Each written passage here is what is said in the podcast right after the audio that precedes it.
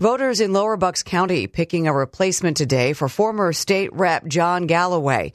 The special election would have determined the majority in the state house, but Republican Joe Adams announced, announced his resignation yesterday. He represents Pike and Wayne counties. Adams' resignation gave Democrats a 101 to 100 majority in the state house. Democrat Jim Prokopiak and Republican Candace Cabanas are battling to replace Galloway in the Democratic leaning district. Galloway, Democrat, held that seat for 16 years before resigning last year to take a position as a magisterial district judge. Another special election for Adams' seat will be held on April 23rd. Polls in Bucks County open at 7 this morning. They close at 8 tonight. Some locations have changed, so election officials say make sure you check out your polling place first before heading out at buckscounty.org slash elections.